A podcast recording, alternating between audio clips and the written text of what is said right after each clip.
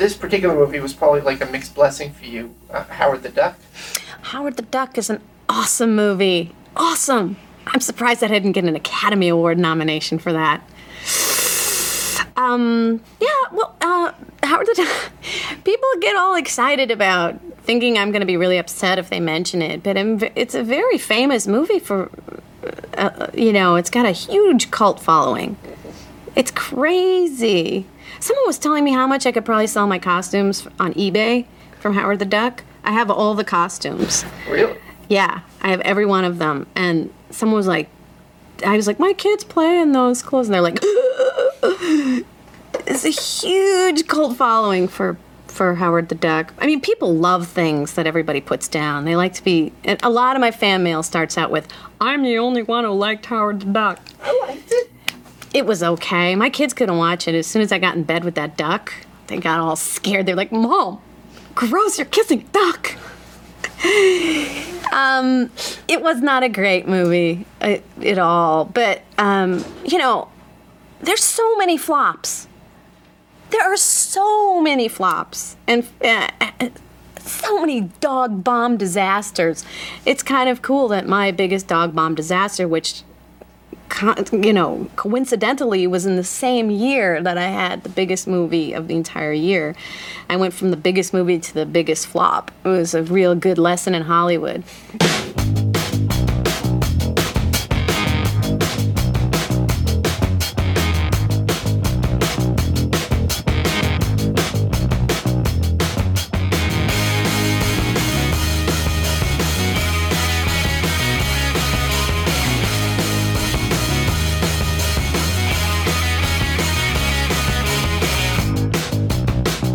Everybody, welcome back to a brand new episode of Not a Bomb Podcast.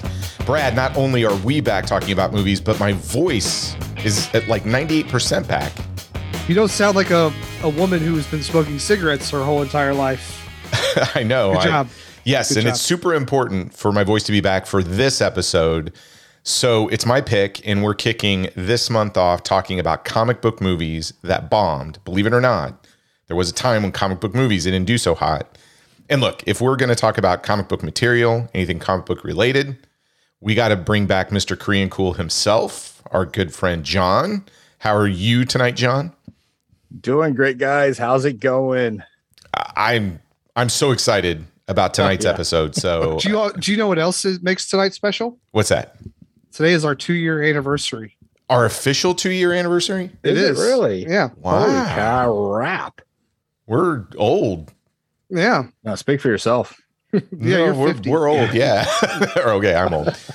I'm excited to talk about this. John, I know you are like all things of the printed material. You've actually, when we go to Baltimore Comic-Con, you introduced me to so many different things I didn't even know about. And full disclosure, I'm a Marvel boy. I mean, I collect still to this day so many Marvel comics. John, this was an episode that you wanted to come on, so I got to start here.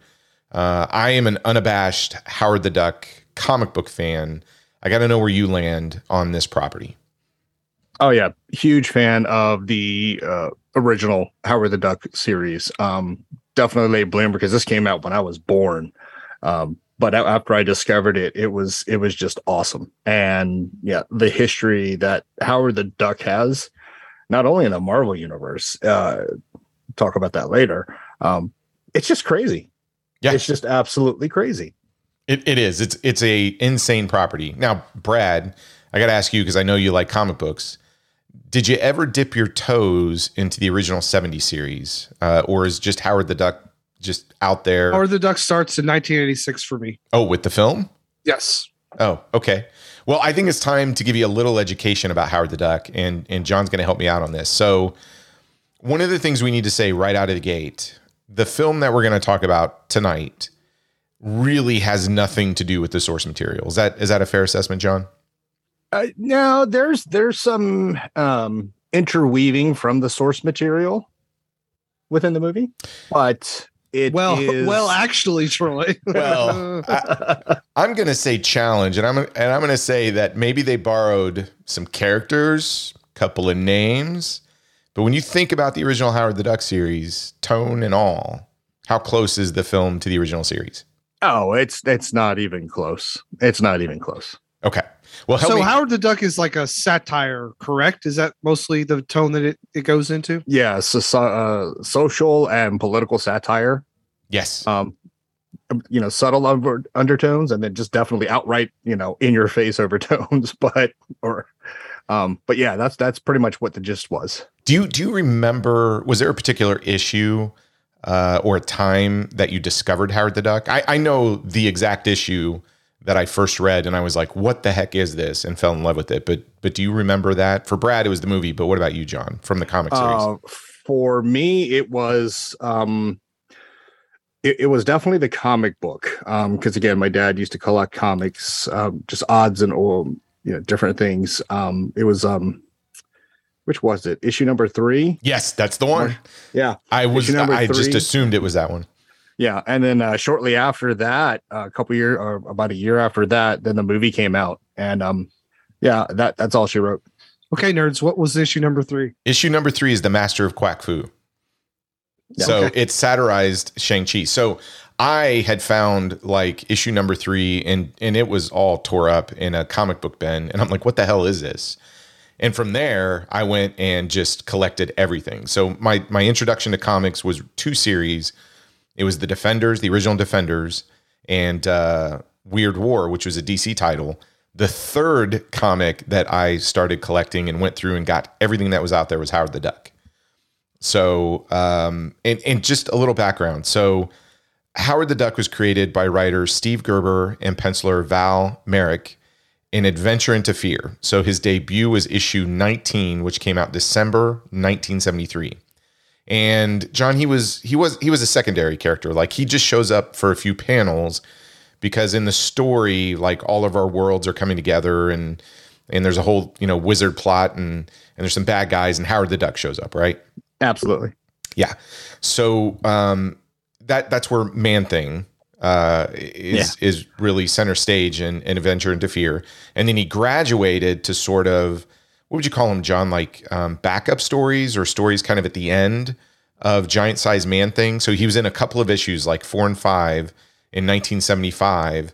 And he was confronting these horror parody characters like Garko the Man-Frog and Bessie the Hell Cow. That was like a cow from Devil or something from Hell. Yeah, had to exorcise her. Yes, yeah.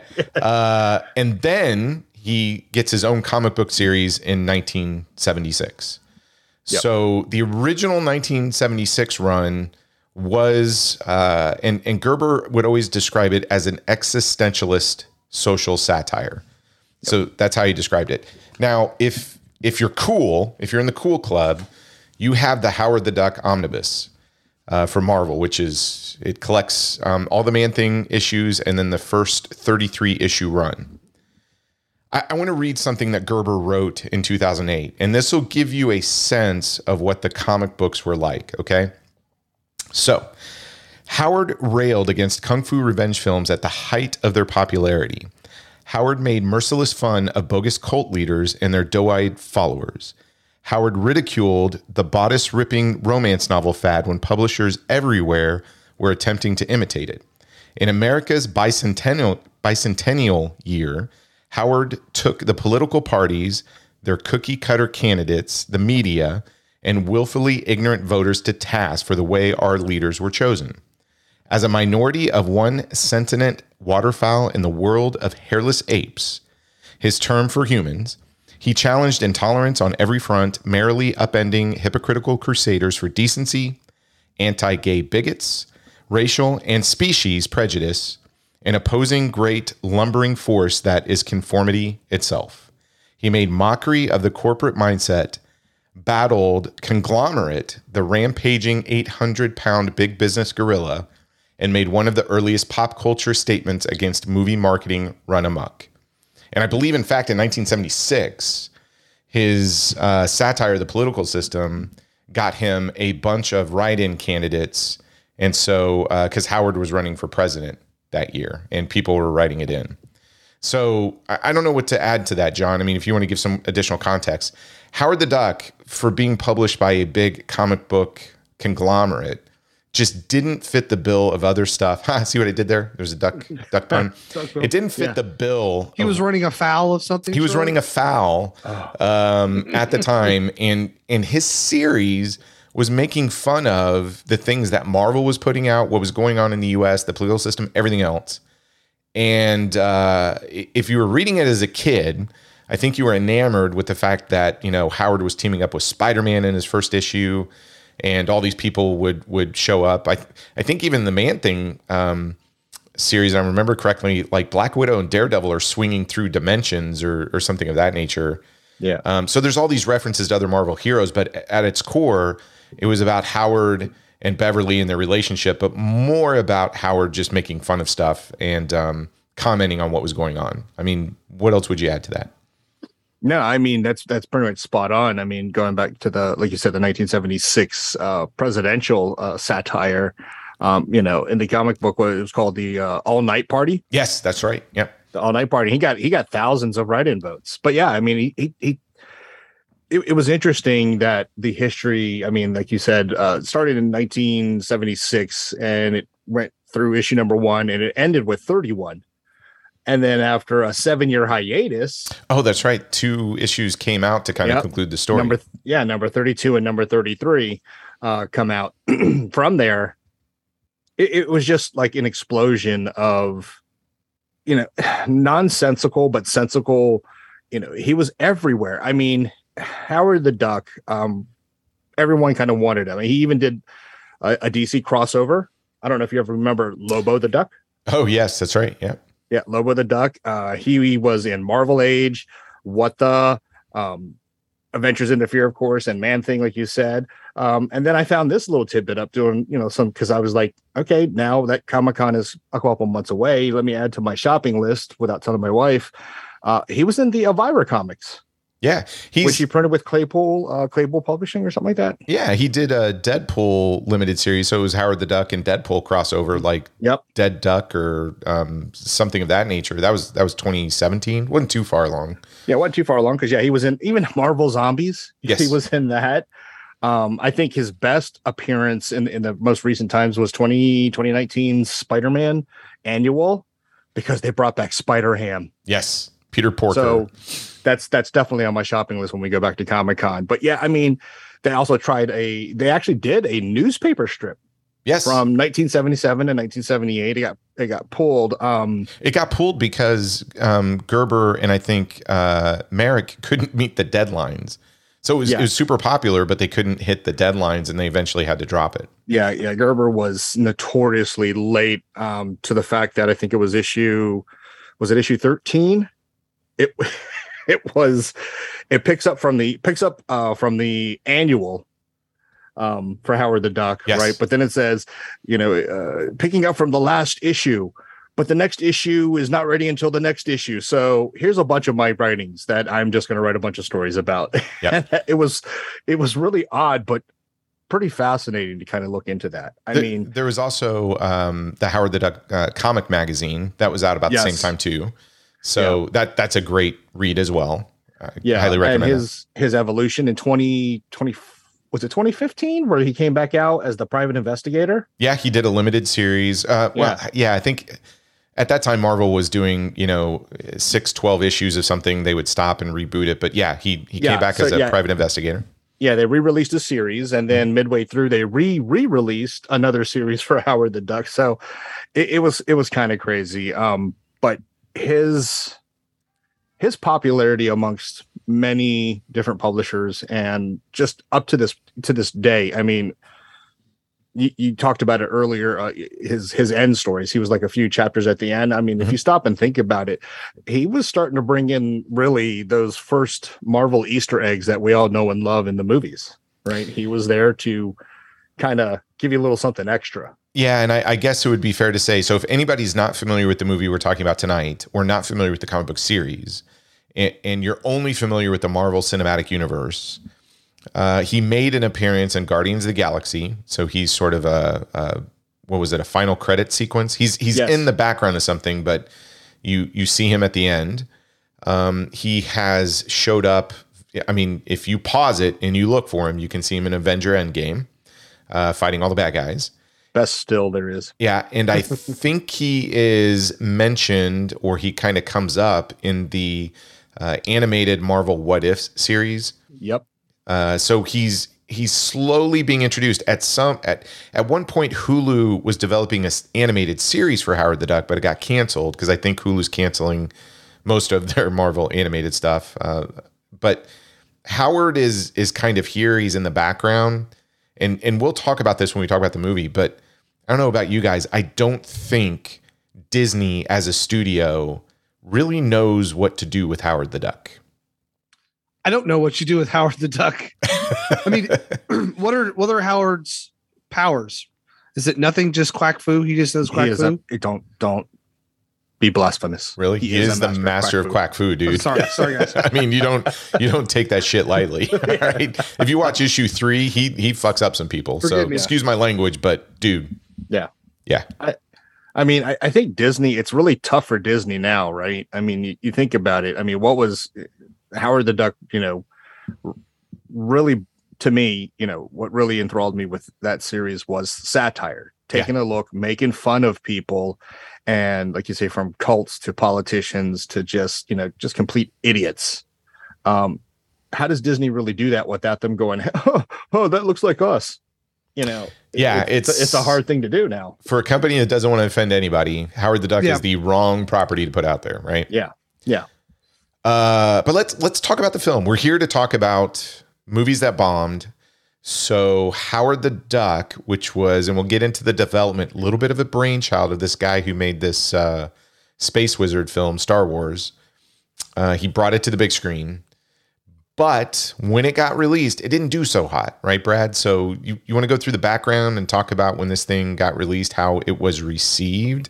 And oh my goodness, I am hoping there is a review from our favorite website too. Not from that one, but I did find another Christian review. Oh, good. So. All right, cool. So released August 1st, 1986, with a reported budget of somewhere between $30 and $37 million. I saw $37 million verified, so we'll go with that. Its box office return domestically, $16.25 million.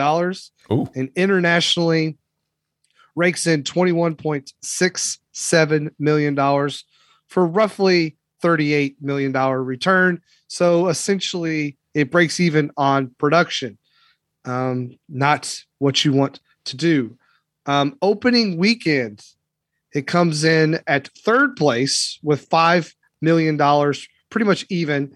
That's behind a film called Aliens. Ooh, yeah. And then Friday the 13th, Part 6, Jason Lives, is number 2 at the box office that week.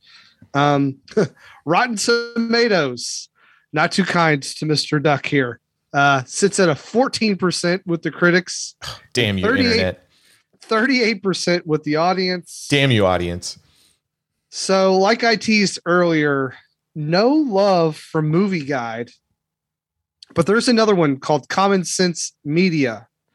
So these are our Christian websites who review movies, right? Yes. Okay. Yes. So what parents need to know about Howard the Duck.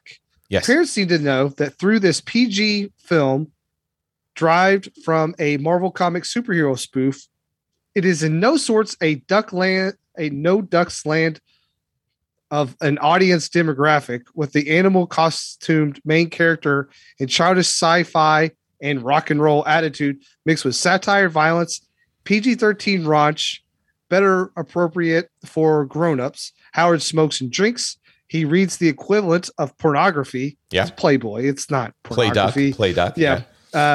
We have clues that he is sexually active with a number of lady ducks and nearly has a sex scene with a scantily clad dressed human heroine. Yeah. Yes, he does. Oh, yeah. Yes, he does. Yep. There's light swearing, and police as dumb as goons prevail among the stereotypes. What does that sentence even mean? I feel like this website, okay, if you portray the police as bad, it sounds like this website doesn't like that. There is light swearing, comma, and police as dumb goons prevail among the stereotypes. What? Okay. That's just a clunky sentence. Younger kids might be disturbed by the villain's monster mutations. Huh. Is it any good? I like this part. I'll just read a snippet out of this. Blah, blah, blah, blah, blah. But Howard the Duck is just one big empty duck dropping with obnoxious, bird dropping with obnoxious characters. Tinny, 1980s synth pop music, heavy drinking party, death race monsters, and thrill-free car chase scene, bad taste gags. My God, this website grammar is terrible. And then they mentioned something about Tim Robbins, but whatever. They said this movie should not be seen by little kids. They're not as good as Movie Guide, but there is something out there. Yeah, I don't like that website. Yeah, their grammar is shit. Yeah, not a fan. Brad, you text me to their site. I recommend them to Movie Sadness. Wow. Okay. Yeah. And lastly, oh boy, here we go. Films you could see August of 1986. Here we go. Sure, there's some bangers. 86 was there a big year. All right, so I already said Friday the 13th, Park Six, Jason Lives, yep. Castle in the Sky, One Crazy Summer, Stand By Me, one of my favorite movies of all times, The Transformers, the movie, Armed and Dangerous, The Fly, Manhunter, Extremities, Texas Chainsaw Massacre 2, Born American, Bullies, Shanghai Surprise. Wow. There are some bangers in that month, man. Holy cow. That's some good stuff. That's wow. The good days. The good old days. Yeah. I was living in the movie theaters August 1986. So let's talk about the people behind the camera and in front of the camera. We're going to start with the director Willard Huyck. So he hasn't done a lot of movies. Obviously. Actually, Howard the Duck was the last film he directed in 1986. Before that, he did a movie in 1973 called Messiah of Evil. Have either of you guys seen this film? I have. Rings a bell. Yeah, it's a moody little atmospheric piece. I'll say this. I really enjoy it. I think it's one that for a long time it was hard to find, but now there are enough DVD and Blu-ray prints. Isn't it Marion Hill? Yeah. And yeah. It feels like an American, Italian horror film. So they're really borrowing heavy from maybe the 70s Italian horror films. It's really good. Now he follows that up with a film called French Postcards in 1979. There has never been a title to a movie like French Postcards that makes me not want to see that film. Just those two words, French Postcards, sound like the most boring film ever made. So I know nothing about this, but I can tell you I will continue to know nothing about this because I don't want to see a film called French Postcards. He follows that. That's how you really feel about it, Troy. Yes, he follows that up with a film. And John, I know you've seen this. Brad, I'll be curious if you've seen this one. It stars Dudley Moore and Eddie Murphy. It's from 1984, Best Defense. Yes. Have you seen this one, Brad? No. Oh, my Lord. Oh, it's bomb too. Oh, I'm sorry. I haven't seen Best Defense Dudley Moore. Yeah, it's an early Eddie Murphy project that totally bombed, but it was one of those films. I don't know about you, John. On cable TV, especially like HBO, it was on, I feel like 2 or 3 times a day. Oh, yeah. It was just on constant rotation. Had to watch it. Yeah. So I can't remember if it's any good. I just remember liking it because it was on all the time, and it was just one of those background movies growing up. It definitely had its moments. It wasn't the greatest, but it was funny. Yeah, I think so. It bombed big time. Maybe we'll talk about it at some point. And he follows that bomb up with 1986's Howard the Duck. Now, the writers on this, we've already talked about it. It's based on the character created by Steve Gerber. Willard also wrote the screenplay to this with his wife, Gloria Katz. Okay, so that's why they work together so much. Yes. They're married. Okay. Yeah, let's talk about some of the films that they worked on as screenwriters, starting with... Now, Willard had done The Devil's Eight in 1968. I don't know much about that one. Messiah of Evil, he wrote with Gloria, and then he was a director. They followed that up same year with the screenplay for American Graffiti. Okay. So this is, working with George Lucas, right? They both do Lucky Lady in 1975, In 1977, now uncredited, Willard is a script doctor on a little film called Star Wars. Okay, so he goes in and punches it up a little bit. Both of them work on this, I'm going to just call it a crappy film, French Postcards, 1979. Never seen it, but that title sounds terrible. They work, as they're doing Best Defense in 1984, they're also working on another little blockbuster called Indiana Jones and the Temple of Doom. So they're screenwriters for that. They do Howard the Duck, and then I believe they both work on another George Lucas produced film, Radioland Murders from 1994. Oh yeah, that's right. Which isn't too bad. I can't go out there and say run out there and watch that thing. I enjoyed it when I saw it in the theater. It's I want to say the actor is Brian Benben. He was doing a TV show on HBO, Dream On. Is that right, John? I believe so. Yes. Yeah. So it's a fun little kind of mystery comedy. Again, this is about the time that Lucas was really trying to get into production and get his movies out there versus directing, writing, etc. Cinematography for Howard the Duck is done by Richard H. Kline. You're like, who's that guy? Well, he was nominated twice for an Academy Award for Best Cinematography for Camelot in 1968 and King Kong in 1976. He also was the cinematographer on Star Trek The Motion Picture in 79. And this is a little call out for our friends over at the Gentleman's Guide to Midnight Cinema. Death Wish 2 in 1982. He was the cinematographer for that. Which, by the way... also for Double Impact as well. Jean-Claude, that's right. Music, which I'm sure we'll talk about as well, by John Barry, Sylvester Levay, and songs by Thomas Dolby. Now, Brad, you learned something. Thomas Dolby is not related to the guy who created not the Dolby Ray Dolby. No, who's Ray Dolby? No. Brad, he's the Dolby Digital guy. Dolby, not Dobie. Dolby. You keep saying Dolby. No, out Dolby. Of the way, Dolby. It's my Southern. It's your Southern. Dolby. It's my Dolby. Dolby, get over here. Now, question is this is the same John Barry we talked about a couple episodes back? Black Hole. Yep. Same guy. Oh, motherfucker. That's right. John, I love the fact that you remember that. There you go. Okay. John, I hate the fact that you remember that. So this is a Lucasfilms movie. That's the production company. The special effects were done by Industrial Light and Magic. Now, I thought I knew everything about Howard the Duck because I just, full disclosure, I love this film. And... what I love about doing the podcast is when I do a little bit of research, rewatching the film, going through the stuff that's on, the extras, reading articles about it. I try and go back and look at what were the critics thinking too. Like Siskel and Ebert hated this thing. It's kind of comical. Yeah.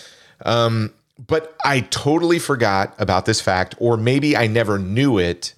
And I'm saying I totally forgot about this fact because I want to sound smart. So Howard the Duck, without Howard the Duck, we wouldn't have The Matrix. We just wouldn't. And you're like, Troy, that sounds crazy. Hear me out. Look, when they were filming this scene in Howard the Duck in the beginning, there is this Howard being picked up by this cosmic ray. Oh, the chair. Why is it in the chair? The chair is going through this hallway. It's tearing up this building, etc. And what had happened was Hollywood was trying to get the technique of getting wires out of the film, right? So there's this whole analog process. So there's this traditional analog method of hiding wires. And so when they filmed all of this, they tried to apply that to the sequence and it didn't work, okay? They're like, man, we still see the wires. The Hong Kong film studios were doing it so much better, but even their wires weren't as intricate and thick as what was being used for this entire sequence. So in the Industrial Light and Magic, there's this group of guys, right?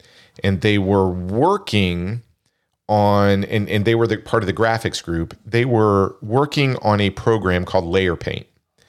And basically Layer Paint was being used on these early Pixar Image computers. The program was modified and used specifically to hide wires that were being used within the special effects and stunt work. And so as soon as Howard the Duck gets released and ILM goes, yeah, we got this new program, Layer Paint, all of the studios run out and they start using this technology. Soon, all these studios are using it in movies like Back to the Future 2 and Terminator 2 Judgment Day. And it runs all the way up to The Matrix, right? So Matrix is very heavy with its wire foo, but the technology that The Matrix is using all goes back to Howard the Duck, because that's where they pretty much developed and perfected digital wire erasure. So that's what we've got to thank Howard the Duck for. I am so glad you mentioned that, because that was definitely one thing I was going to mention. Yeah, they were the pioneers and the father of digitally removing wires from the film. So no matter what you folks think of the movie, you must bow down to that fact. Exactly. Did you know that, Brad? I did not. But I did know that Phil Tippett worked on the monster at the very end, and Phil Tippett is a huge stop motion guy. Yes. I mean, he's Jurassic Park, he's RoboCop, he's Star Wars. I mean, Phil is the kind of guy when it comes to modern stop motion. Yeah, master. Absolutely. And that's the incredible thing about this film. It is very special effects heavy, but when you go back and look at the people that worked on this and even the technology that came out of this, we wouldn't have a lot of our modern classics like The Matrix without Howard the Duck. So as John said, regardless of what you think about the film is pretty revolutionary and pioneering in certain things. One other credit I want to talk about, because this shows up in right at the, you know, as they start rolling the credits and you still see the movie going on and Howard and Leah Thompson are talking, there's a credit for Duck Coach. Did you guys see this? Yeah. Yeah. I missed it. Miles Chapin, Duck Coach. So I'm like, what the hell does a Duck Coach do? And I'm expecting to research this guy and go, well, this is some zoologist or whatever. No, Miles Chapin is basically an actor. He's just an actor. And in addition to his acting career, he worked as a sales consultant for Steinway and Sons piano manufacturers. You mean you can't be a duck consultant full-time in Hollywood? Well, I would assume as a duck consultant, you would have had some kind of degree in duckology or whatever it is. No, this guy's an actor and apparently like pawned himself off as a duck coach. Mm. Well, he'd be making a killing now because there are a lot of quacks out there. Oh, God damn it. Oh, yeah. We have some duck puns tonight. I'm excited. Let's talk about the people in front of the camera. We've got to start with the talented and lovely Leah Thompson as Beverly. Yeah, you know, John, before you and I talk about this, Brad, what's your take on Leah Thompson? I love Leah Thompson. And seeing Leah Thompson in the bed in the underwear made me the man that I am today. Oh, boy. Yep. Just imagine that brown eye underneath this. Oh, my God. When did you see this movie? So, funny thing is, we've done a lot of movies. So, I've talked about this before, but we had a woman that watched a lot of us neighborhood kids while our parents worked. Mm-hmm. And she had like a rotation of about 8 movies. One of those was Solar Babies. Oh, boy. One of those was Legend with Tom Cruise. One of those was Indiana Jones, Temple of Doom. One of those was Howard the Duck. I've seen Howard the Duck no less than 500 times because we watched those movies on rotation. I don't know why specifically she had those. And like we would watch Star Wars, but we watched Howard the Duck and Solar Babies way more than Star Wars. I don't know what she was feeding us, but... Yeah, so Leah Thompson kind of, I saw that scene a lot as a 6-year-old kid, and it was like, wow, okay. I think this is doing something for me. Okay, all right. That's a different take. Got it. John, thoughts on Leah Thompson? She's always been a beauty. Loved almost everything she's done. And what I really, truly admire her for, I think it was a 2019 interview. They brought up Howard the Duck. She is hardcore wanting to take the helm and direct a reboot. She has pitched this thing. She's been directing since about 2006 now. Yeah. And she is passionate about directing a Howard the Duck reboot.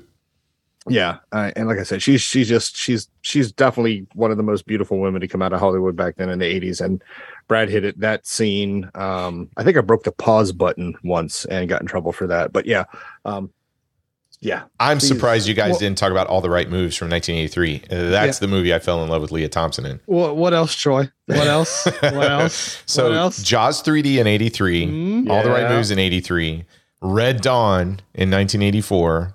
The Wildlife in 84, Back to the Future in 85. Yeah. So I'm going to run there, boy. Yeah, I'm going to say this. Leah Thompson, now we've talked about her looks and how gorgeous she is and everything else. But I got to say, from an acting perspective, I've always liked her because she has an authentic girl next door presence about her.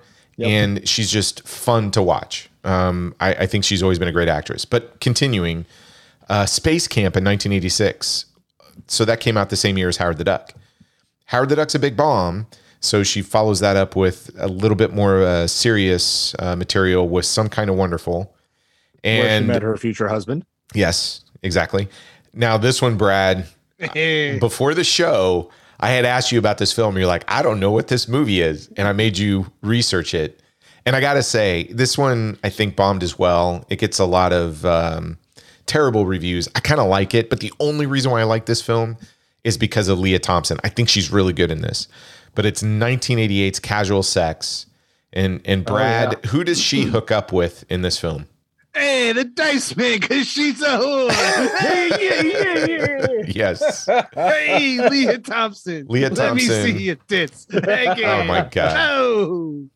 She needed the money. I saw this. I knew exactly where it was going to go. But yeah, it's a little film with Victoria Jackson, Leah Thompson, Andrew Dice Clay. You fucking whore. Okay, sorry. You know what? I've met Leah Thompson at Scarefest in Lexington, and I got to say there aren't many people that just make me stammer. Pam Grier's the other one that I couldn't get like two consecutive words out, and I was blushing big time. Leah Thompson did that to me as well. But as just a person you meet, she was so gracious and so nice. But yeah, I'm one of the biggest Leah Thompson fans out there. She's fantastic. And I think she's super talented, man. Oh, she is. I mean, her most recent stuff, for those that are Star Trek nerds like myself, she directed 2 episodes of Picard. Mm-hmm. And what's the one with Alan Tudyk? Resident Alien.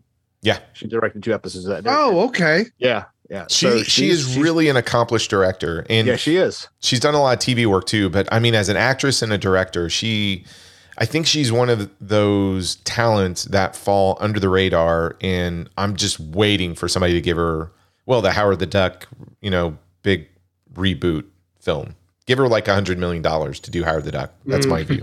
Troy, let's calm down. Yeah, let's also talk about somebody who is starting out in the movie business. Done a couple of films before Howard the Duck, but he's kind of a big deal now. But Tim Robbins is Phil. Guys, he did Howard the Duck in 1986. He was also in another film in 1986. Do you know what it was? Merlin. He was Merlin in Top Gun. You were besmirching Merlin last week. Yes. When we talked about it. Like, don't tell me about how Merlin was, He wasn't a deep character, but he was still in Top Gun. Yeah.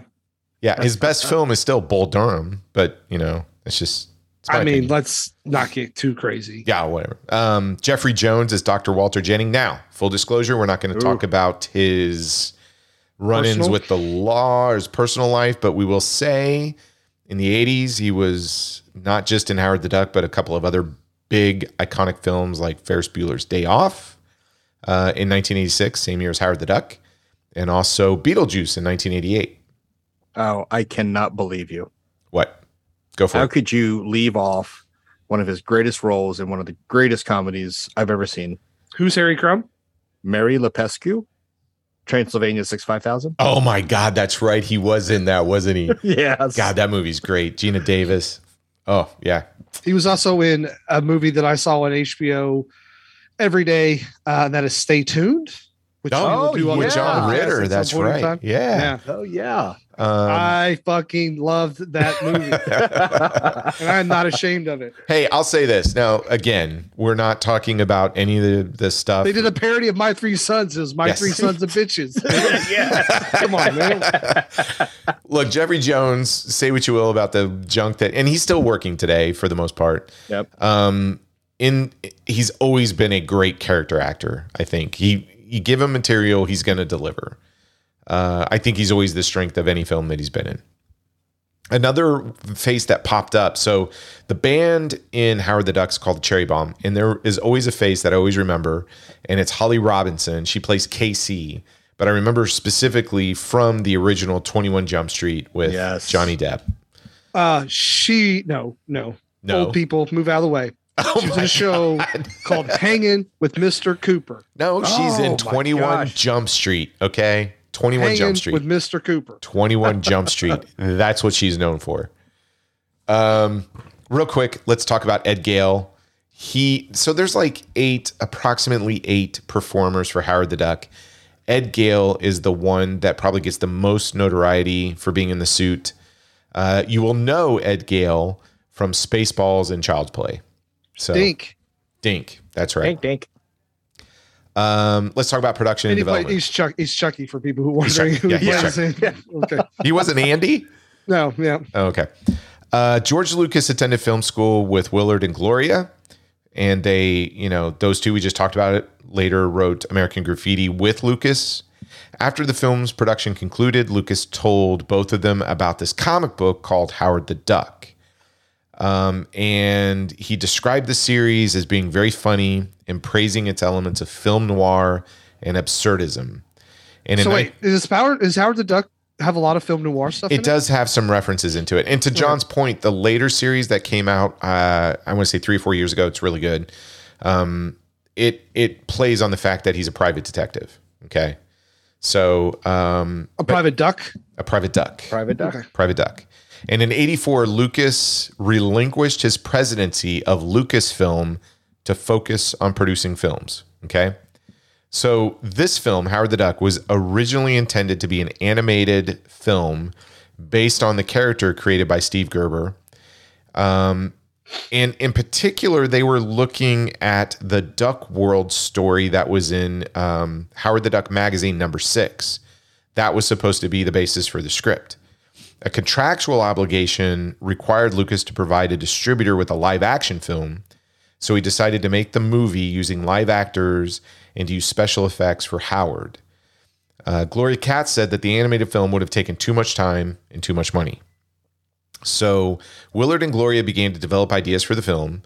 Early on in the production, it was decided that the personality of the character would be changed from that of the comics, in which Howard was rude and obnoxious. And they wanted to make the character much more nicer and I would say more palatable for like the general audience. So if you read the comics are super funny, but I think the reason why they're super funny is Howard's kind of an ass. Yeah. I find it extremely funny.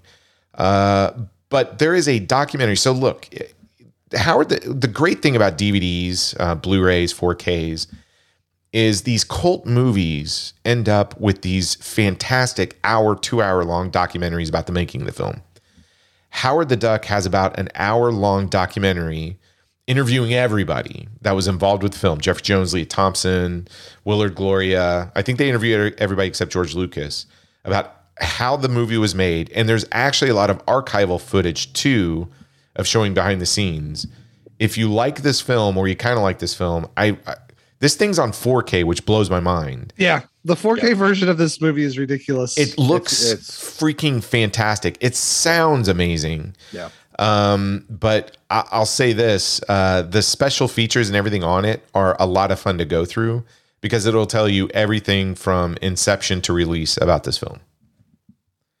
The other thing I just want to mention is this did win some awards. Can you believe that? Oh, yes, it did. I want to say the Razzies. Yeah, so let's talk about the Golden Raspberry Awards from 1986.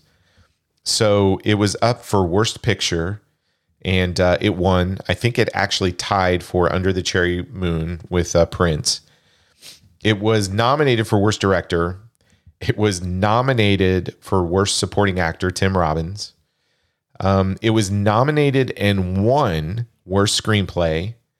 It was nominated and won for Worst New Star, And actually, it was 6 guys and a gals in a duck suit. So that's those are the people that won that one. It was nominated for Worst Original Song, Howard the Duck, music and lyrics by Thomas Dolby, Allie Willis, and George S. Clinton. And it won the Worst Visual Effects from Industrial Light and Magic that year. Wow. Yeah. ILM has a Razzie. ILM has a Razzie. Now, in 1989, Golden Raspberry Awards went back and started talking about the worst pictures of the decade. It was nominated, but it did not win that one. And the Stinker Bad Movie Awards, which were kind of competing with the Razzies about that same time for notoriety of kind of highlighting the worst movies, it was nominated and won Worst Picture. So those are the awards that Howard the Duck won. I don't know about you guys, but I am ready to talk about the film itself. Wow! John, we're going to start with you, our guest. Now, obviously, I don't think you and I have seen this film as many times as Brad has. He saw it 500 times. I've watched it a lot, but I haven't watched it 500 times. I can honestly say that. You had a chance to revisit Howard the Duck. I also know you went back and read some of the comics, too, so you've been engrossed in all things Howard. Yeah, but I want to get your take on your revisit of this 1986, I dare say classic, but I don't know how you're gonna frame this one. Yeah, I think so. Going back and watching this, I remember. So we were in Germany, and guten Tag. Yeah, danke. I think that's we went out to go see Aliens. And then the movie theater was only playing one other movie, and it just happened to be Howard the Duck. So I think we stayed and watched it. And as kids, we really liked it to the point we were singing that end song on the walk home. But watching it now, the only thing I would say is, yeah, I can understand why. I don't know. Maybe it was the interns at ILM that were working because some of those visual effects, they didn't age well. But I think Bishop said it best. He asked how old this movie was. I told him how old it was. He's like, wow, the visuals, the cinematography and all that. It looks really good. I'm like, well, we are watching this version on Blu-ray, but yeah, it actually kind of aged somewhat well. Story-wise, oh man.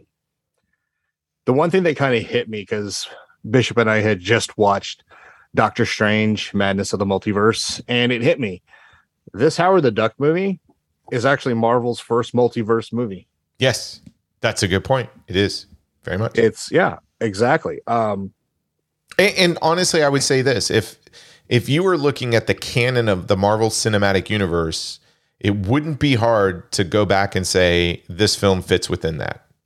Oh yeah, absolutely. I mean, because if we stick with where they're trying to go, this whole multiverse madness stuff.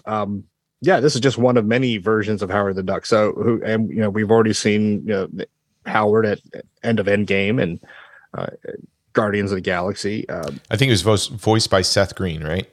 I believe that's correct. Yes. Yep. In the current version, Chip Zine was the voice actor in the movie. Oh, you're talking about I was talking about like the Guardians of the Galaxy and stuff like that. They brought in Seth Green to do a couple Seth lines Green, Robot Chicken Dude. Yeah. Yep. But it to me. I still enjoy it. I really do. Only for the sense of, I think we hit on it when we talked about Black Hole. There's a lot of nostalgia. And again, having read a lot of the comics, or rereading the omnibus with the comics, Kershaw, that's on my list for Comic-Con. There was a lot of references in the movie that I picked up because I went back and read that stuff. Like, right at the beginning, I'm a master of, Quack Fu. I was like, oh, that's issue number 3. Hell yeah, let's go. To me, it's still a fun movie, even though there are some dragging points. It's still fun. Okay, Brad, on your 501st or second, I don't know. How was it exactly 500? I'm not sure. Well, let's just say this is the 501. Okay. Okay. So number 501. Accurate. Yep. How was this viewing? Well, I mean, you have a movie where you not only see one pair of duck boobs, but you see two pair of duck boobs in the first 10 minutes. Yes. That's the kind of movie you're seeing. Also, Howard and Beverly have this sexual tension throughout the whole film, and you're like, he's a duck. And she pulls out a condom out of his wallet, and the condom is not in a wrapper. She just pulls out a condom. But it's not, I don't think it's used. It's just not in the wrapper. Yeah. So, yeah. Okay. And it's relatively small.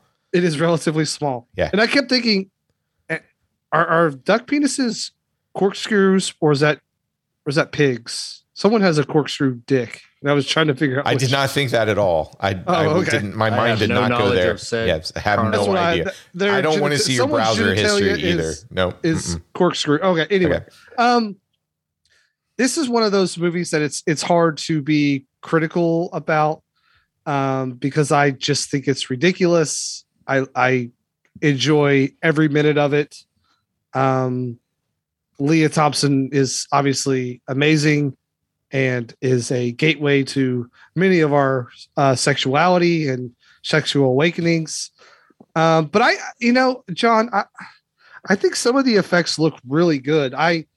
The one that stands out to me, which I really love, is when what's his name has turned into the Overlord, and he's in the truck and his eyes glow in the field and it goes across the screen. It's blue and things start blowing up. I think some of this stuff looks downright like amazing. Well, it's funny you say that. There's that sequence at the end where his eyes go into the little fireball things. Uh-huh. And on 4K, that thing looked great. Yeah. No. So don't get me wrong. I didn't say all of them were bad. Like let's take the opening sequence, right? Where he comes in and he flies through that lighted billboard and, there's sparks and electricity and you're seeing, okay, here we go. But yeah, you're right. I mean, some of those effects were definitely great. And, but like I said, my point was some of them you can see that they're aged a little bit. And like I said, it's mainly at the beginning, like I said. Yeah, I always thought this movie was a little funnier. I didn't laugh as much as I remembered. This is probably the second time I've watched Howard the Duck in essentially COVID times, because I think that 4K came out in 21 for the 35th anniversary, and I got that and immediately watched it because I, just nostalgia-wise.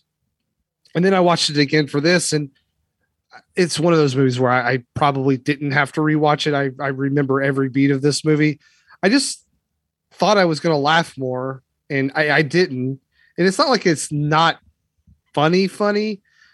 It's just like not a laugh out loud sort of funny thing. Like, yes, the play duck or whatever, it's pretty funny, but I'm not gonna laugh at duck tits like 12-year-old Brad would, but almost 40-year-old Brad is more sophisticated. I kind of like this movie quite a bit. It's ridiculous, but you look at films now and that's all that we're getting is like this like mashup of universes and things coming from other worlds and this and that. And the very end is like, oh no, aliens are coming from, we're inviting aliens through this portal into our world. And this overlord is opening that dimension up somehow. If you would have told me that Tim Robbins was going to be the worst part of this movie, I would have said, you're crazy, but he's by far the worst part of this movie. He's terrible. Yeah. He's really bad. Yeah. He goes on to do one of the greatest performances of all time. And it's not Top Gun. It is Bull Durham. It's Shawshank Redemption, but whatever. Yeah, whatever. Go ahead. But, you have an actor who's pretty... I mean, if you would have seen this in 1986, you're like, this Tim Robbins guy is going nowhere. Little do you know, in 8 years, he's the biggest actor in the entire world. I don't know, man. Like I could watch this movie again right now and be totally fine with it and totally love every second of it. But I would understand if someone comes up to me and says, Howard the Duck is terrible. I'd be like, yeah, it kind of is. I get it. Like if you don't buy the relationship between Howard and Beverly, it's going to be a long walk for you. But I think I'm always a sucker for a film that has a musical piece at the very end where they're on stage and like, here were the cherry bombs and here comes Howard the Duck shredding on guitar. You didn't feel that way for Streets of Fire, man.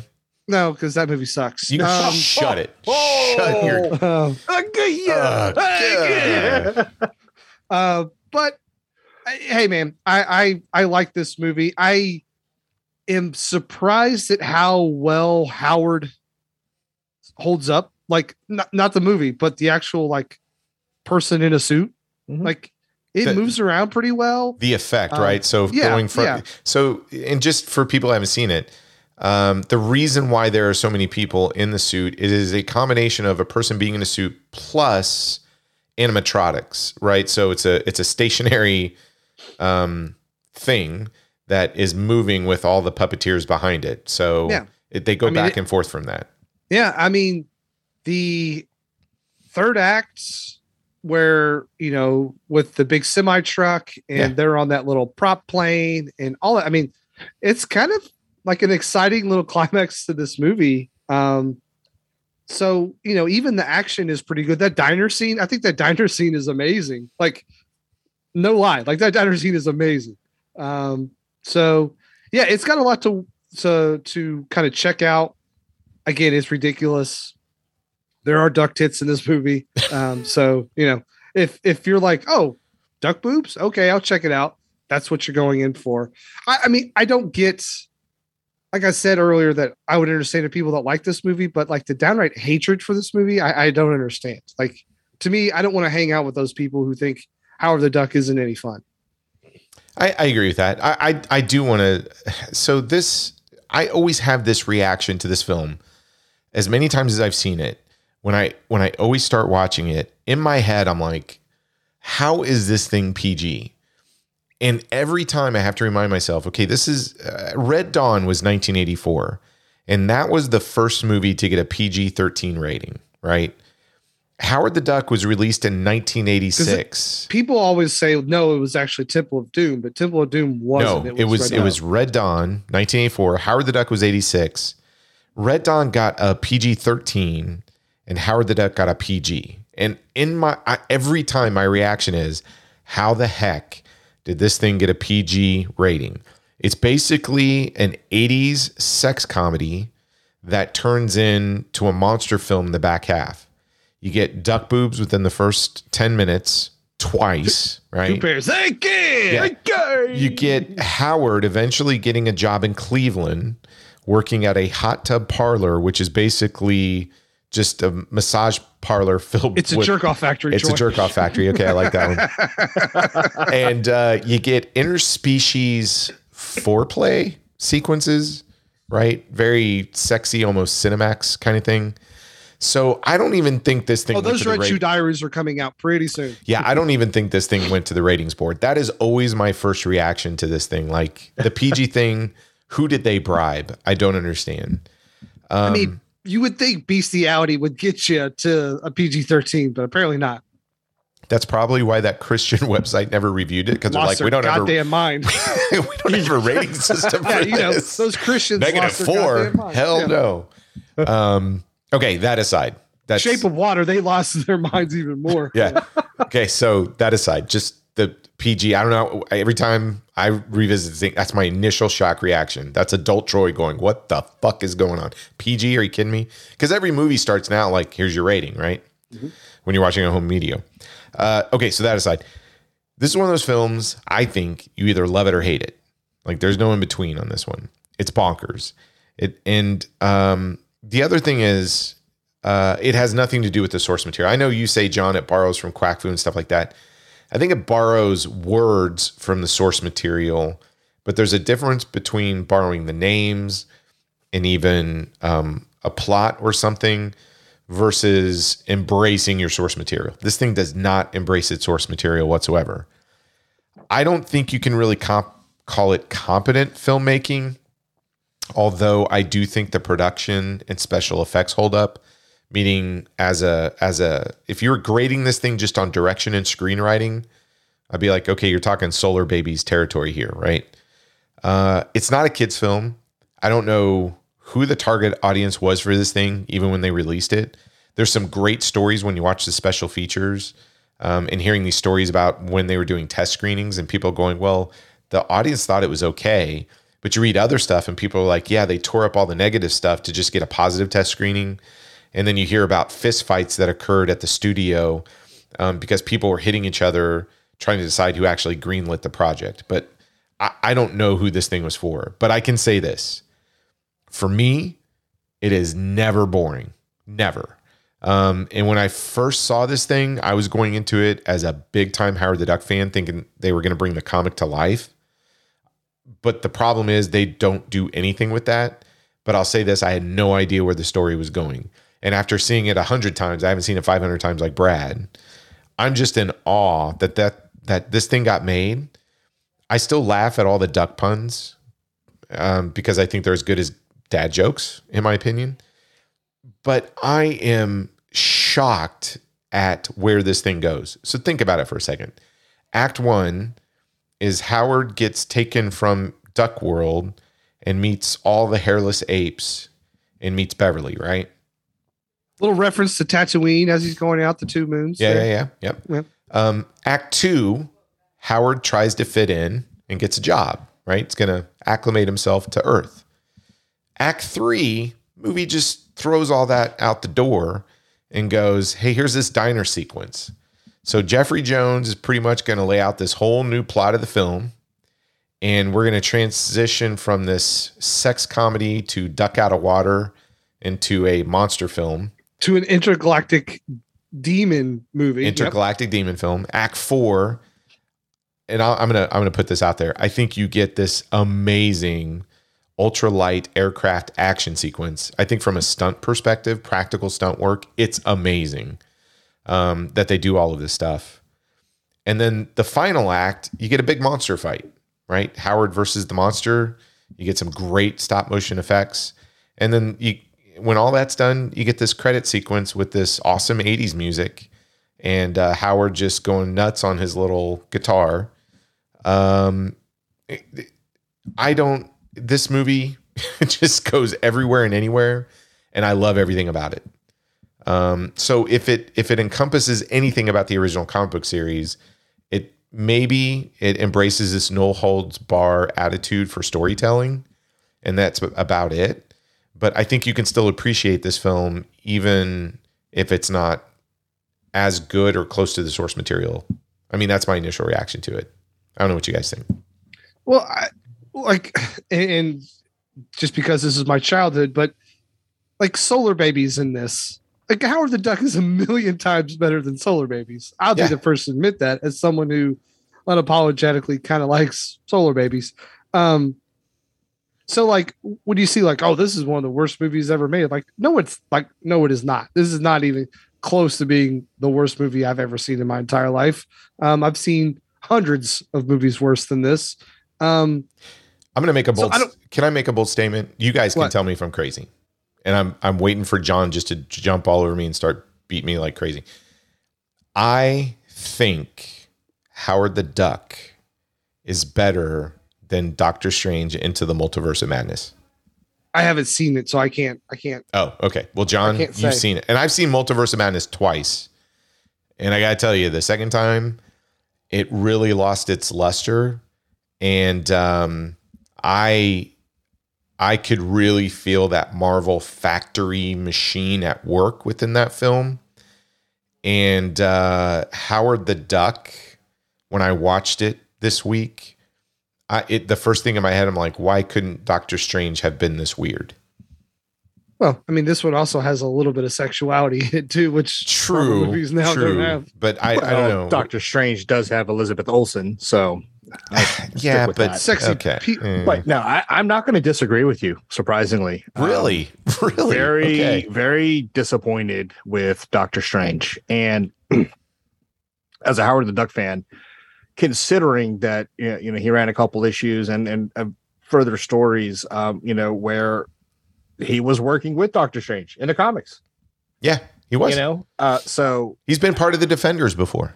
Yeah, I'll tell you this: I bet Sam Raimi would direct the hell out of a Howard the Duck movie. If it wasn't part of the Disney Marvel thing, absolutely, absolutely. Yeah, I don't disagree with that either, but I from someone who saw the faults and weaknesses from Howard the Duck movie, and has a chance to really, really redeem not only herself but the franchise, the title for it. Give it to Leah Thompson. I really want to see what she can do with it. I really, really do. And can we say also the great thing about Howard the Duck, more than anything, it's a Leah Thompson film. I actually think she's one of the strengths of this thing. She isn't given a lot to do from a script perspective, but what she is given, I think she does it pitch perfect. And I think as dazzling as the special effects are, Leah Thompson matches that in her performance. She does use the word scum a lot in this movie, and she does it well. Yeah, and she sings. She calls someone a bucket of scum as well. She does all the music too. She sings so all the music that you're hearing, that's her singing as well. Yeah, that's what I was saying. She, like you said, Jeffrey Jones, he puts effort into his character. He did the same thing with this movie. He's Leah Thompson, in this film. Yeah, dude, when he turns, Jeffrey Jones is amazing as the bad guy. When he turns, oh my god! I actually called my daughter down. I'm like, Remley, look at this guy. He sounds like you in the morning. So, come on. Oh, wow. Leah Thompson, you're right. She put the work in. Yeah. Even she filmed Act 4. I think most of that sequence when they were filming it, she was really sick, and she still showed up to film it. And for half the movie, they hadn't even told. So she's practicing guitar, learning to sing and all this other stuff. Yeah. And for most of the film, they kept telling her, we don't know if we're going to use your voice on the final or if we're going to dub it or anything. But she kept going, and she's fantastic in this. Oh, she is. She really is. So I don't disagree. But to your original question, how weird. The opening sequence, right? Like I said, it's part of the multiverse. I'm saying it's the first multiverse movie, and Disney Plus and Disney can suck it. You have the movie poster, right? I do question the title, but Breeders of the Lost Stork. Yeah, you get My Little Chickadee. You get all these awesome duck references. Is this on Disney Plus? Can you watch this on Disney Plus? I don't think so. This is a Universal picture. Yeah, it's Universal, but I didn't know. I'm just saying at some point Disney, because they have the rights to it. Okay, you think Disney is going to show duck boobs? I don't think so. Well, The Punisher's on there now. Okay, there is a difference between just shooting people in the head and showing duck boobs. Yes, that's America, right? Look, if you want to know the difference, if you want to know what America's like, okay, we'll show you gratuitous violence, but we will not show you duck boobs. Disney Plus, there you go. Yeah. But twice. There's two. Two pairs. Yeah, hell, like you said, even that reality could fit better than what Multiverse of Madness was. That was, man, I was so disappointed in that movie. Now you bump John out. That's not very nice. I know. Well, hey, look, I've been watching the Marvel shows. I'm all caught up on them. I just watched Moon Knight, and oh boy, here we go. Yeah, look, Howard the Duck is better than all of those Marvel TV shows. Look, Landon, he's one of our listeners. Landon's fantastic. Love Landon to death. Howard the Duck is Academy Award material versus Moon Knight, Landon. I hate to tell you this. I would say it's better than all the Marvel TV shows. It is better than all the Marvel TV shows. Okay. It is better than all the Marvel Agree TV to disagree. Shows. Okay. No, I have to disagree. It is not better than the Apple Dumpling Gang. So that's not a Marvel TV. I'm talking these Marvel Moon Knight, you said Disney. My bad. No. I'm not talking crazy, okay? I'm just saying that there just seems to be a vision, fun, whatever you want to call it. And maybe it's because we're on our 30th or 40th Marvel film and our 16th Marvel TV show.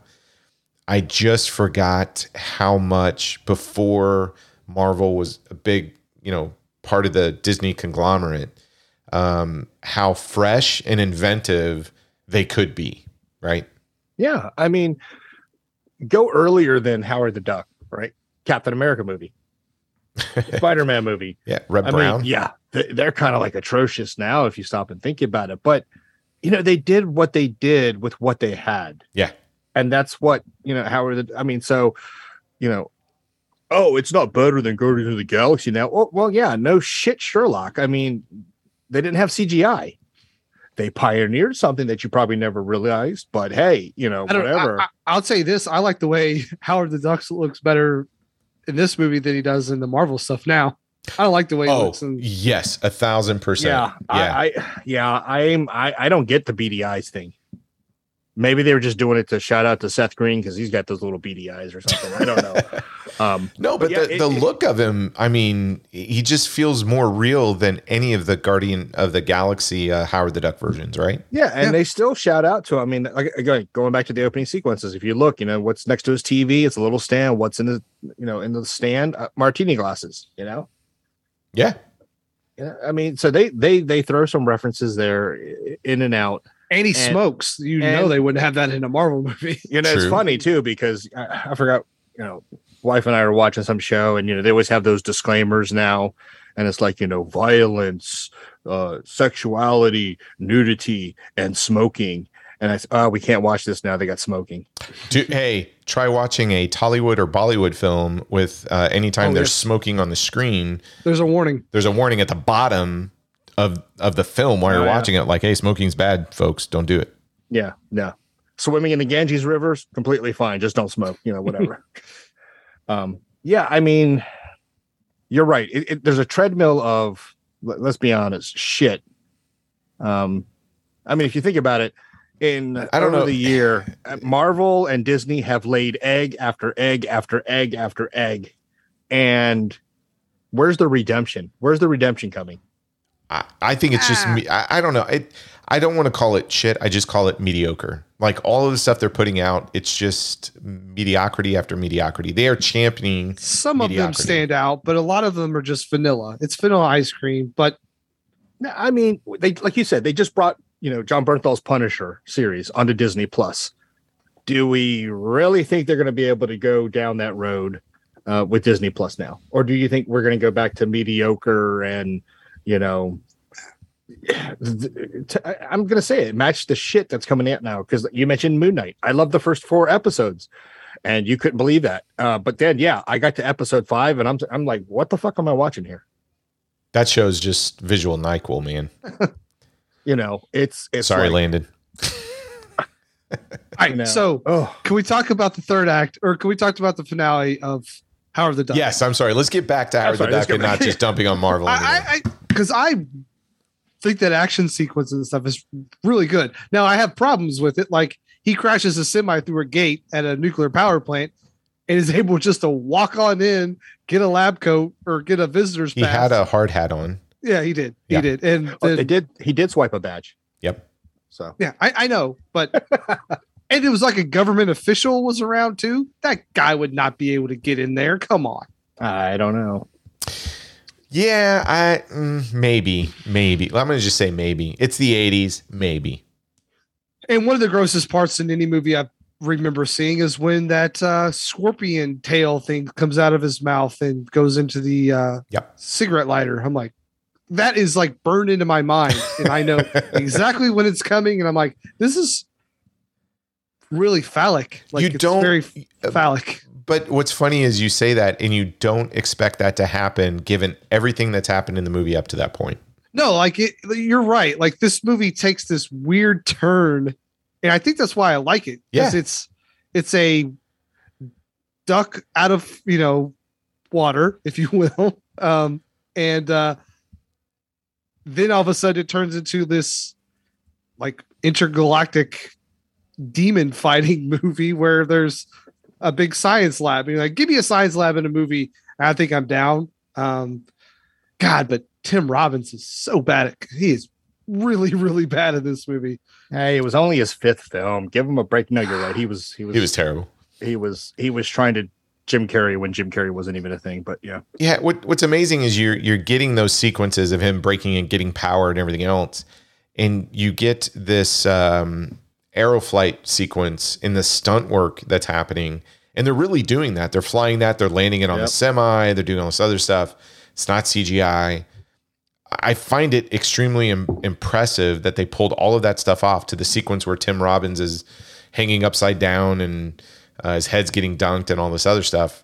It's a lot of fun. It's just, and I don't know if it's fun because of where it fits in the story There's a duck flying a plane. Maybe. There's a duck flying a plane, which I think is hilarious. And he's yelling duck season. Yes. Duck season. And he's yelling bonsai. And yeah. I mean, it's so absurd. And I think it's that absurdity mixed with the practical stunt work that just make it a lot of fun. And to your point, Brad, that monster at the end, the Overlord, I think it's really cool. I really like that monster effect. Yeah, I mean, that was... So when I watched it over the week, when I saw that monster again, I was like, my God, the stop motion is really, really good. But look at this thing. Yeah. And then it hit me. Oh, my God. It's like a Rancor fucked a predator or something. You know, it's got like it is. It's got like a lot of arms and tentacles. It's very like hentai too. It's got some weird tentacles coming out of places. You're like, I don't like this. It's hung like a Rancor. Okay, yeah. Oh boy. No, it's a fun effect. It's fun, and like you said, very few movies really go that route now. You know where. They're trying to shoot a lot of stuff live. You know, most of the time now they could CGI a lot of that stuff in because they don't want to take the risk or stuff. But yeah, landing that little foil plane on the freaking tractor trailer, that's impressive. Yeah, and then taking off from it, if the wind hit it wrong, they were going to nosedive and everybody's dead because they're going to get run over. Yeah. Oh yeah. No, it's all impressive. They were probably like, it's a little person in a suit. They'll be fine. Yeah, we got 5 more. Yeah, I know. We got 6 more over here. That's why we got those. Yeah. Yep. If not, they did it, not us. Yeah. It takes a left turn. Man, Andy Dufresne gets crushed by a truck and doesn't get his being. Man, that would have been tragic. But yeah, I mean, you say it gets weird, but to me, that's where I'm saying it kind of borrows from the comics, where if you kind of go back in sequence of the comics, it kind of starts off with like a fantasy, you know, kick to how Howard, you know, is pulled in to our universe and all that good stuff. Then it gets him into, you know, well, you know, he's a duck out of water in the big city and stuff. And then as he gets like, they get into some crazy stuff, you know, like what was the beaver? You know, one of his villains, the beaver, you know, and then he beats his arch nemesis. Get this, folks, Dr. Bong. Yep. Mm-hmm. You know, so yeah, to me, that's where I'm saying it kind of borrows a little bit from, you know, you think you're getting a comics that's going to be like sequential and stuff. And in a lot of ways it is sequential, right? But it goes so many left turns. It's like you're driving in San Francisco. If anything, the comics are an interesting love story between him and Beverly, because it's all over the place, right? They break up, they get back together. She got married at one point under duress. And I think the movie does capture elements of that. It's just that there's this snarky sarcasm that was in the comic that, I don't know, it didn't transfer. So it's probably very unfair to say it has nothing to do with the comics. There are elements from it, but I don't know if it grabs the spirit of it. But again, I would go back and say if it got anything right with the spirit of the comics, it's just all over the place. Yeah, and that's where, you know, you kind of stole some of the words out of my mouth. I said that if they had brought that sarcastic little duck from the comics a little bit more to life instead of, you know, delivering the dad jokes, which some are still funny, but that sarcasm, that little, you know, rapier wit, I think would have helped it along a little bit further. I still love the movie, don't get me wrong, but yeah, there was something in this movie, Howard, just it was missing something, and you hit it right on the head. Is that sarcasm? You know, Hairless Ape. I was like looking for that through the rest of the movie, and it just a couple times. Yeah, but look. If you were to, and I don't know what you guys think, if you were to tell me, okay, Troy, it's your world. Everybody else lives in it. You can do whatever you want in terms of creating the best television or film ever. I would say, great. Take the Howard the Duck property, give it to James Gunn, and tell him he's going to make a DC movie.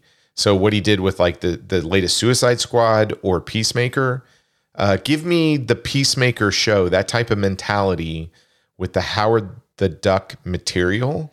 And I think you would have a bona fide classic comedy adventure, comic book adaptation on your hand.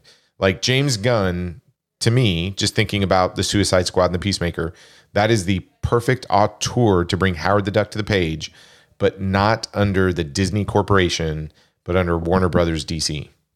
Yeah, I could agree to that. It has to have some teeth, right? It has to, in order to be true to the source material. But to me, Howard the Duck is just absurdist.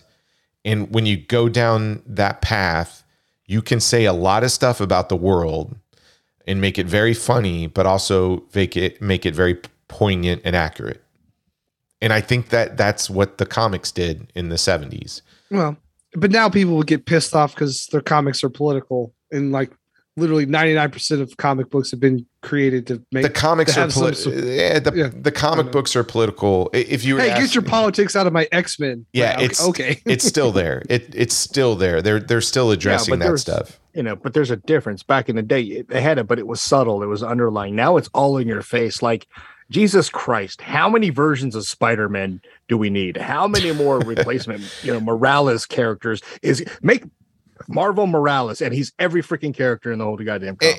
And there's a difference. Like, I would actually like a Howard the Duck social commentary where it just goes after everything. And I think James Gunn could do that, because I think he has that sensibility, or he's at least displayed it. Sort of that irreverence within Suicide Squad and Peacemaker. I would love to see that. And like I said, I still love my Marvel comics today. I do.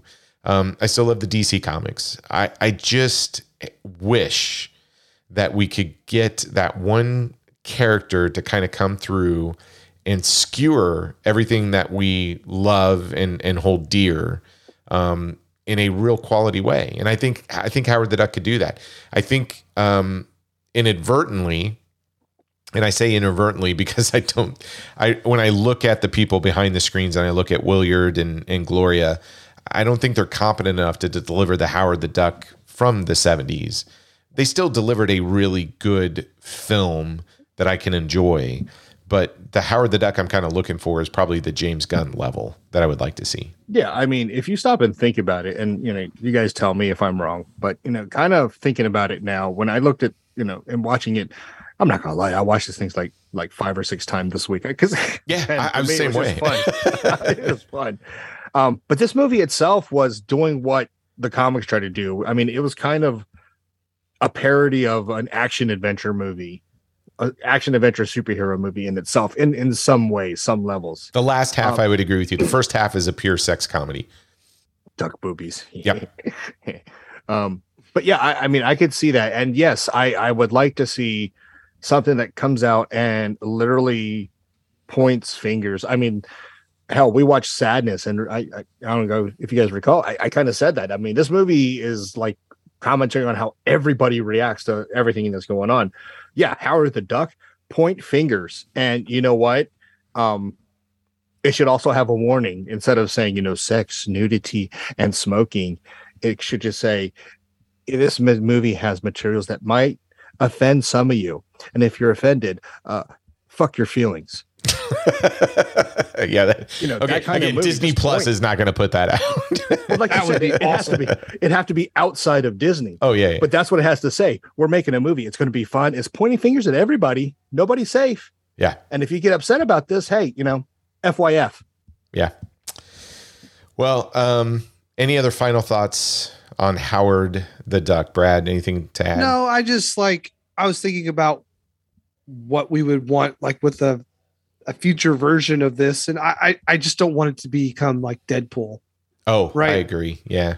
And that's kind of the direction I could see them going, but yeah. But no, that's all I got, man. No, that's a good point. And don't get me wrong, I enjoy the Deadpool films.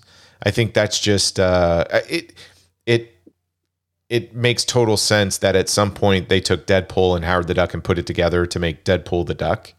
Mm-hmm. And I think that was like a 5-issue series. It makes total sense that they would do that. But I think Deadpool and Howard the Duck have a lot of similarities, but they can tackle things in a much different manner. And I think Howard the Duck, if done correctly, could be a little bit more smarter than what the Deadpool franchise ends up being, right? So Deadpool can satirize pop culture and everything of that nature, whereas Howard the Duck can maybe tackle some heavier topics if they were to do it correctly. But I think that's a good comparison. And hey, don't get me wrong. If you gave me a Deadpool, Howard the Duck team up, I'd be okay with that too. I honestly would. Deadpool 3. There we go. There, yeah, I agree. Howard the Duck needs to be in Deadpool 3. Hey, full apologies. We like. I mean, we're in an age, or at least John and I are, where we like our stuff from the 80s. So not to. And I will say this: there are a lot of people who enjoy the Marvel Cinematic Universe. They love the Disney Plus series. They're getting a lot out of them. More power to you. I think there is a difference between a generation who grew up watching the comic books first and coming into the films versus those who come into the films and then go to the comic books. There's always just going to be a little bit of a different perspective on how you treat your material. But at the end of the day, wherever you get your enjoyment, I think that's awesome. So if you love Moon Knight, if you love Loki and all these other things, I'm so excited for you that they're putting more of that stuff out there, because I think just the fact that you get those characters in some kind of media format is amazing. So yeah, no, I am someone who likes most of the Marvel movies, but I grew up on Marvel Comics. But I do like most of them. I like the ones that are taking a different sort of lean into a genre. Yeah. Winter Soldier is probably my favorite because it's like this political espionage sort of deal. I agree 1,000%. Yep. Like the first Guardians of the Galaxy is different because it's like this space movie. Like those ones that are, you know, that are different, that you can, that aren't just so cookie cutter. But I don't really appreciate all of them. I enjoy most of them because they're that summer flair. I loved going to the movies growing up during the summer, seeing Independence Day and Jurassic Park. Like seeing those types of movies was a big deal for me. So this is kind of a carryover to that. It's getting a bit much, and they all start to feel the same, but I still enjoy them. And I kind of wish in my heart of hearts to be like, oh, you know, they make $1 billion off of this movie, they can fund all these other little movies. But that's not how the business works. There's no such thing as trickle down economics. They just keep that money and then they're chasing after the billion, right? Yep. So, you know, it's when they are trying to make $1 billion movies, like growing up, $1 billion movie was impossible, right? And now we're getting them left and right. $1 billion movie has to be so safe. It can't offend anybody. It's got to get the biggest crowd. And you're just not going to get something like Howard the Duck or any sort of, you know, as successful as Deadpool is going to be, its ceiling is $400 to $500 million. What was the second I think they both are around $400 million. Like, so as successful those are, they're not anywhere in the same stratosphere as Endgame and Infinity War and No Way Home and all that stuff. Yeah. And I'll say this. So as much as I rally, like give me my socially conscious, like critique of everything Howard the Duck version. I love the fact that there's all of this stuff. There's action figures. There's an omnibus. There's all this stuff that exists for Howard the Duck, simply because he's in 4 minutes of a film or 2 minutes or something of that nature. So the fact that I'll, you know, as much as I'm sitting here crapping on Disney, the fact that they're taking this stuff and having little experiments with all of these C and D list characters, I'm loving, because as a result of that, they're going back and republishing or bringing back better editions of the old stuff. So I'm okay with that. I just... Mediocrity is a subjective word that you apply to something when you go, yeah, I saw something that excited me more, right? But mediocrity doesn't necessarily mean it's bad. I can't, you know, the new Star Wars stuff, I enjoy, I can't get totally excited about. I actually get more excited about the art of books of Star Wars versus the content. But at the end of the day, I'm not complaining because there's still Star Wars stuff coming out, right? Yeah. Well, someone might watch Howard the Duck and think we're insane because we enjoy it. So. They can. And I look at it this way. Like there are tons of films. Like if you were to look at my top three films of this year, you'd be like, Troy, you're crazy. And I'd be like, yeah, I'm not picking my top three based on some cinematic value. I'm looking at it in terms of where did I have the most fun? And to me, Howard the Duck kind of falls in that category. If you were to rank like top Marvel movies, Howard the Duck would be in the conversation for me because it's fun for me.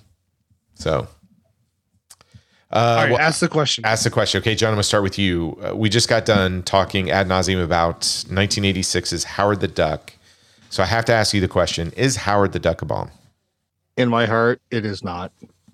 It's just another fun movie that, in retrospect, there's a lot of nostalgia for me. Truly enjoyed it. Made me go back, reread the comics, laugh at the comics some more, and just wish that you guys definitely hit it home, and it's really sinking in, man. We need a new Howard the Duck movie outside of Disney to really point fingers. You know, all the actors and actresses, phenomenal in the sense of what they brought to life on that screen. Because again, just watching is like, wow, this stuff really looks good. I mean, it's a movie that, yeah, I mean, some folks are going to look at it and like, oh my gosh, I really can't. I mean, hey, you know, FYF, I mean, get over it. That was just the times, the 80s. I'm not going to apologize for loving that stuff because that's what I'm not going to be those folks today that would, you know, send hate to an actress because she plays a new character in a Doctor Strange movie and her skin color is not that, you know, doesn't match the comic book. Come on, you know, give me fun. Yeah. Give me entertainment. Give me something I can watch multiple times in a week. Howard the Duck was that. And, you know, like I said, when I was a kid, when we left the movie theater, we were singing Howard the Duck song. I mean, it was just it was that earworm for quite a while. Oh, and speaking of bands, sorry, have to give a shout out to a band we saw recently. More. Those guys kick ass. Sorry, Brad. Yes. Or were they better than Cherry Bomb? Ooh. So we talk about emotions and what a movie or anything really does for you.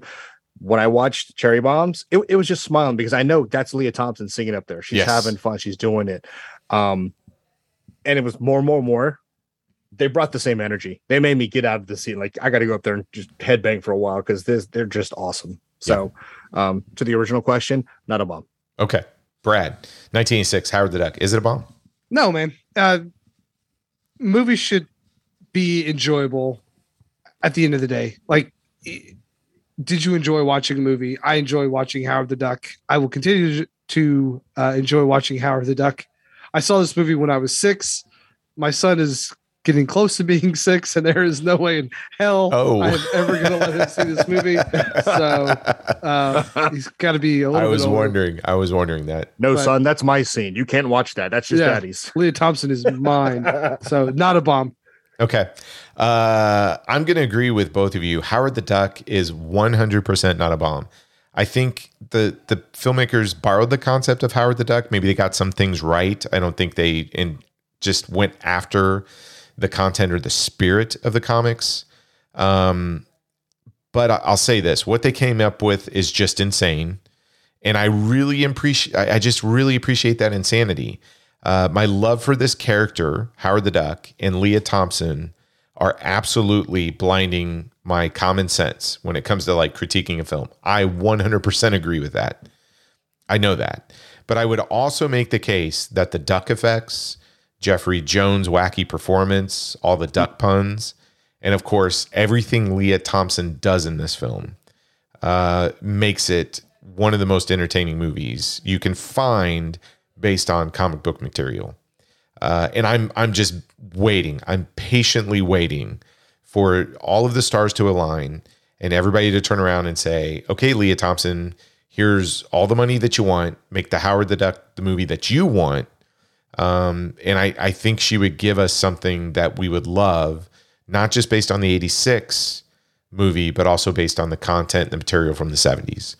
And if you love Leah Thompson and you haven't seen this film, you have to watch this movie. So it's fun. It's so much fun. I love it. I love it to death. Yeah. And I will be posting all of my Howard the Duck collection over the next week as we release this episode. But yeah, it's definitely not a bomb. Yeah. So Brad, that's our first film for this month, talking about movies that bombed based on comic book properties. That was my pick, Howard the Duck. What are you picking for next week? Yeah. My pick for next week is 1997's Spawn, which Spawn was a character that came out relatively soon, or like 5 years prior to this movie coming out. Spawn was 1992, was a pretty pivotal moment in my comic book reading life, as I grew up with obviously Batman and then the X-Men and Spider-Man. Those were kind of my big three. And then in 1992, Todd McFarlane in Image Comics comes out with Spawn. Oh. And it was like, I guess now we would call it, it's a little try-hardy, like being edgy and stuff. But at the time, I thought Spawn was one of the most creative new comics I'd ever seen. I just gobbled up Spawn. I mean, because I was 9. So like this character was speaking to 9 and 10-year-old boys. The movie, however, is something else. So we will get into that next week. That is 1997's Spawn. I have never read a Spawn comic book. Oh, wow. Okay. What? Nope. I only know Spawn from the film. And I think there were badass cartoon series. There were 3... I think DVDs or films based on the cartoon series that were released. I've seen those. Yeah, HBO has a awesome cartoon series. And there's a PlayStation 1 video game that I have that I will throw on this week and check that out again. I don't remember it being very good. So no, okay. It was pretty glitchy. No, I truly regret getting rid of my Spawn collection way back when, because I needed money. I had the first 24 issues, multiple copies of number 1. John needed the money.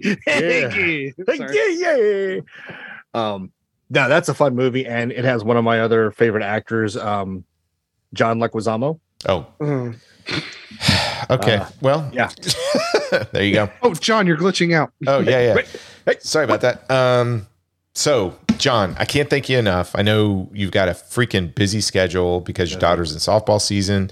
And, hey, congratulations to Remley. She's graduating in a few days, man. Oh, thank you so much. Yeah, Thursday she walks the stage, and damn, where do the years go? Because now we got to ship her off to college.